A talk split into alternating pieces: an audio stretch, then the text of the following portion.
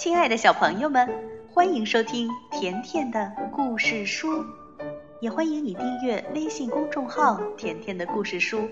甜妈妈和甜甜每天都会给你讲一个好听的故事。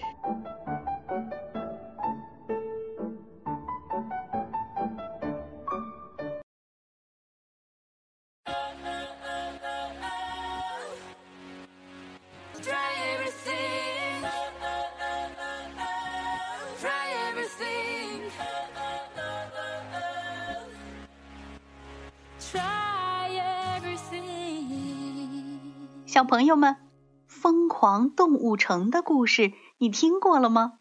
小兔子朱迪从小就立志要当一名警察，但是他从学校毕业来到警察局之后，却遇到了很多的困难。不过，朱迪始终认为，在疯狂动物城，人人都有无限的可能。那今天，田妈咪就来给你讲《疯狂》。动物城的故事，故事开始了。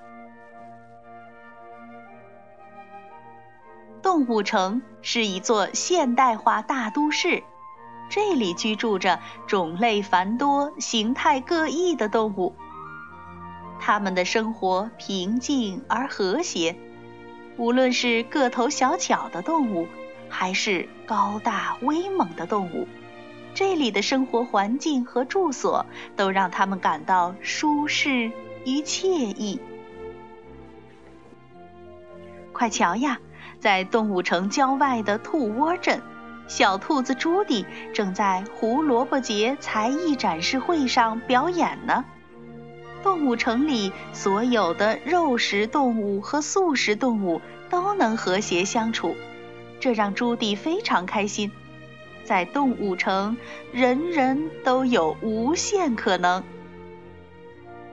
表演结束后，突然，朱迪听到一只狐狸的怒吼声。这只小狐狸名叫吉丁，它正在欺负朱迪的几个小伙伴。嘿，把票都给我！你们这些软绵羊！朱迪勇敢地挺身而出，帮他的小伙伴把票夺了回来。朱迪已经下定决心，长大后要当一名警察。渐渐的，朱迪长大了，他如愿以偿地成为动物城警察学院的一名学生。不过，警察学院的课程很难很难。但朱迪迎难而上，刻苦的训练。他练习向上攀登、匍匐前进，还有荡云梯。朱迪竭尽全力的学习，使自己在各个项目上都能和班里块头最大的同学不分高低。朱迪的梦想成真了，他不仅顺利毕业。而且在班上的成绩名列前茅，狮子市长在他的毕业典礼上做了演讲，杨副市长也向朱迪表示了祝贺。他亲切地说：“孩子们，今天真是一个光荣的日子。”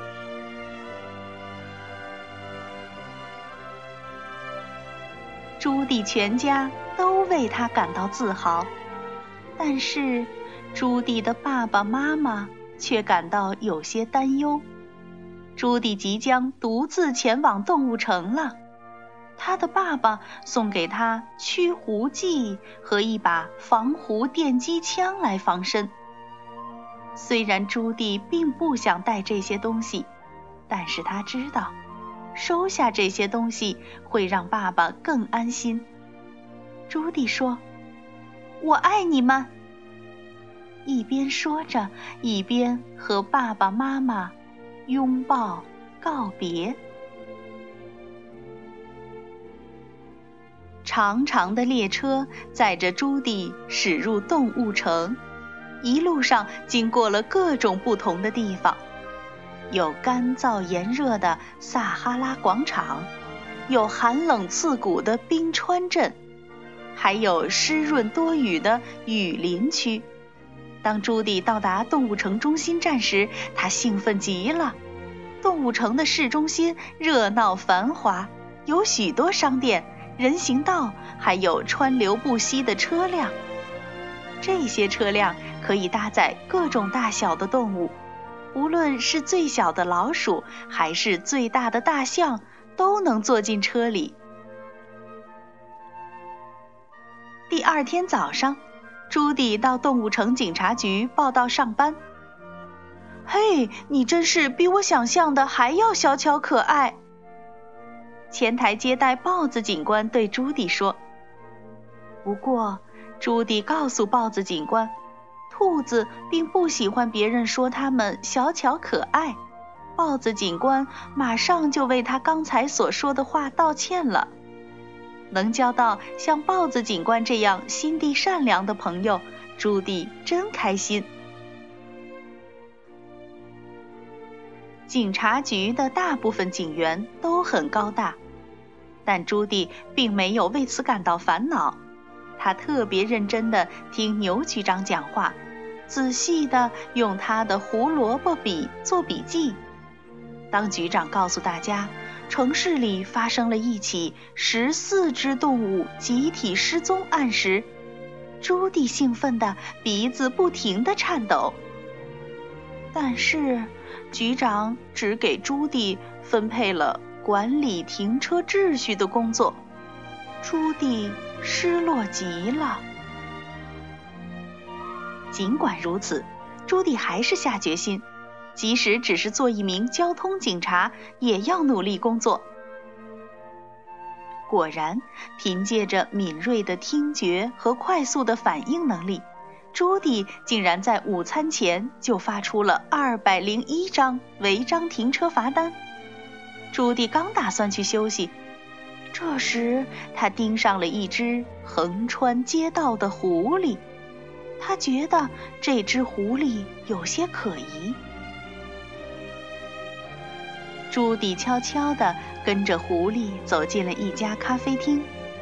很快，朱迪发现，这只名叫胡尼克的狐狸，不过是想给他那个梦想成为大象的小个头儿子买一根超大号的冰棒。但是，大象老板拒绝为一只狐狸服务。朱迪站出来为狐狸父子说话，他甚至自掏腰包给小狐狸买了一根冰棒。从咖啡厅出来后，朱迪对尼克的儿子说：“如果你长大后想当一头大象，那就去当一头大象，因为在动物城，人人都有无限可能。”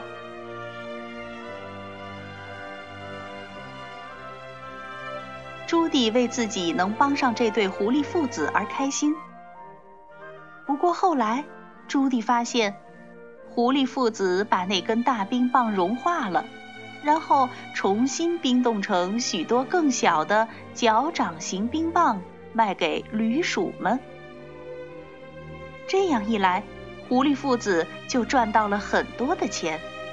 最糟糕的是，尼克的儿子。原来是一只嗓音低沉的成年耳廓狐装扮的，并不是真正的小狐狸。朱迪气愤地对尼克说：“哼，我站出来帮助你们，你们却欺骗我。”可是尼克却轻松地说：“亲爱的，这就叫计谋。”说着，尼克还嘲笑朱迪。说他是一个笨蛋，竟然相信自己可以成为一个真正的警察。我我才不是笨蛋！朱迪冲尼克大声喊着。说完，他低头一看，不由得叹了口气。原来他竟然站在没有干透的水泥地上。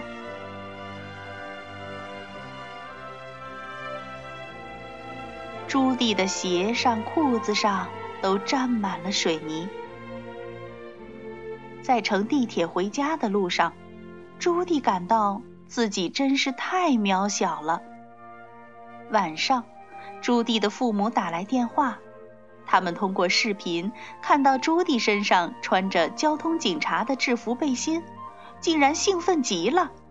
朱棣的爸爸开心地说：“嘿，快看，他没有去当真正的警察，我们的祈祷应验了。”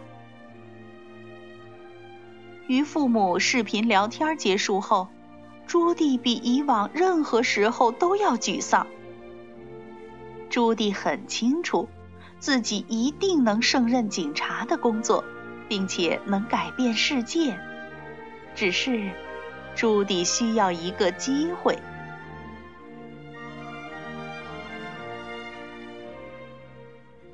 小朋友，朱迪通过自己的努力。实现了小时候的愿望，成为了一名警察。但是没有人相信他能成为一名合格的警察。你们说，小兔子朱迪，他能做到吗？明天田妈妈接着给你讲《疯狂动物城》的第二集。好了，今天的故事就到这儿了。如果你想收听甜妈妈讲的更多故事，那就来订阅微信公众号“甜甜的故事书”，再见吧。